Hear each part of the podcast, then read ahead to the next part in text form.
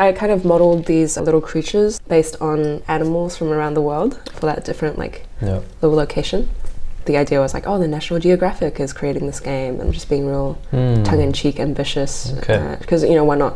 Would you have thought to actually do this project? Bane of my life. I have like some, like my canon is rich and diverse and like it's.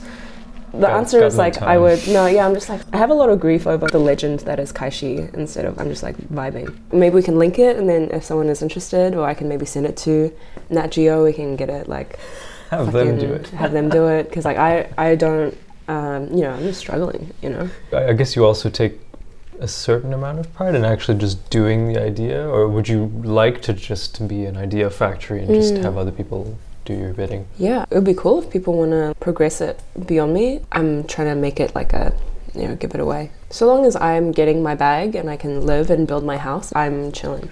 Yeah. That will require some capital.